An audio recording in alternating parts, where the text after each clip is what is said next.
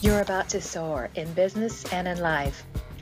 This podcast is designed to elevate your mind and skyrocket your success.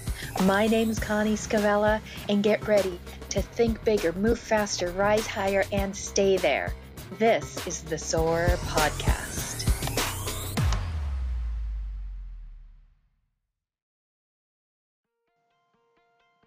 This is a special edition of our podcast because today you're going to get to listen to another chapter of my book, Soar.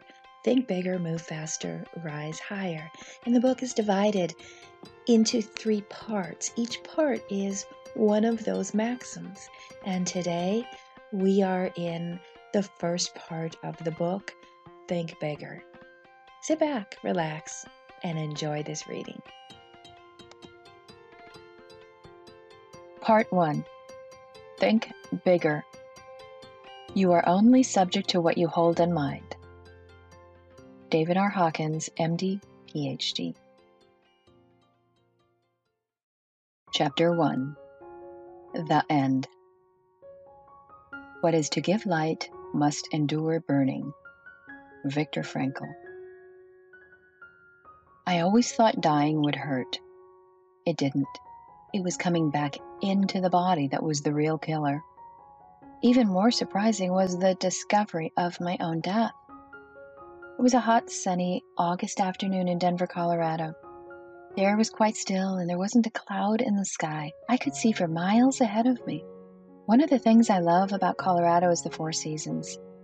You just fall in love with each one, and when you get a little tired of it, a new one comes along.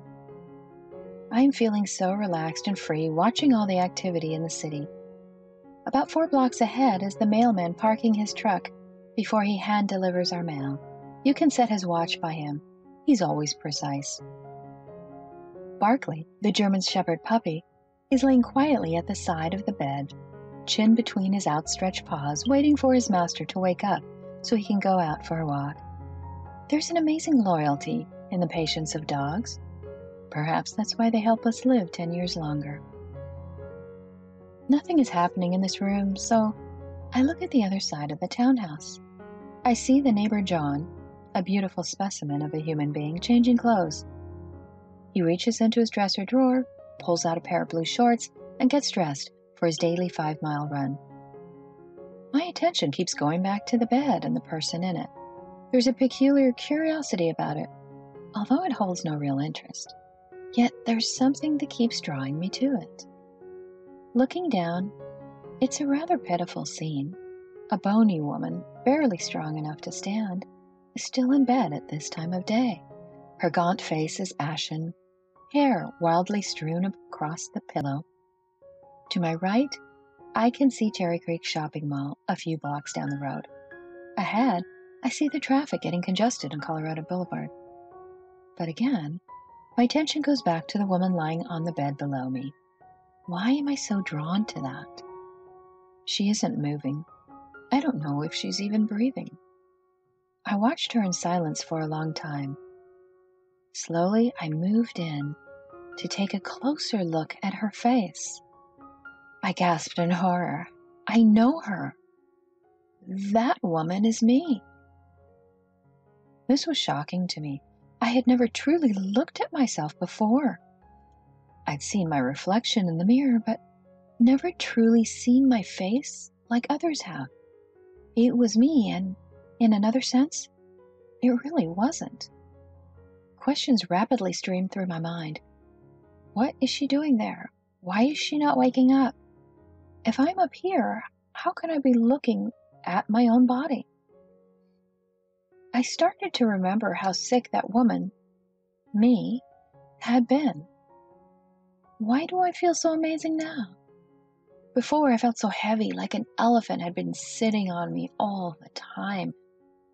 I don't feel like I'm shackled to a body stuck in a bed and resigned to a stagnant life. I am free. I am excited. I am happy. I can move. Now I'm as light as a feather. In fact, I can float. I'm slowly rising higher and higher. I am now so far above my townhome, I can see the high rise buildings downtown, Washington Park, the Broncos Stadium, and the Tech Center north of the city. This is amazing.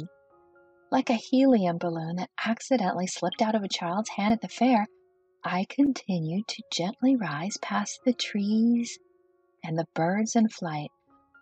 I am separate from my body. How did that happen? Where am I floating to? Only moments ago I was on my back, blankly staring up at the rafters horizontally stretched across my bedroom ceiling. Thanks for listening to this chapter of the book Soar, Think Bigger, Move Faster, Rise Higher. I would love for you to come back next week and listen to the next chapter or the next edition of the Soar to Freedom podcast, where we do want you to think bigger, move faster, rise higher, and stay there. If you want to get a copy of my book, go ahead and go to Amazon. You can also find it on Barnes & Noble, and it's available on Audible. I look forward to having you back every week as you elevate your mind and skyrocket your business. One more thing before you go. If you're loving these kind of messages, I want to invite you to our community. We have a group that's hosted live on Facebook called The Iconic Entrepreneur. Come join us over there. It's entirely free, and we're going to go a lot more in depth on these topics and how you can apply it to your life and to your business so you can truly soar. So you can look on Facebook for the Iconic Entrepreneur Group or just follow this link. Go to conniescavella.com forward slash iconic. Again, that's conniescavella.com forward slash iconic and look for some links below as well. So we hope you're enjoying these messages. We hope these help you completely transform your life, your business, and your mind. So our goal is to elevate your mind and skyrocket your business.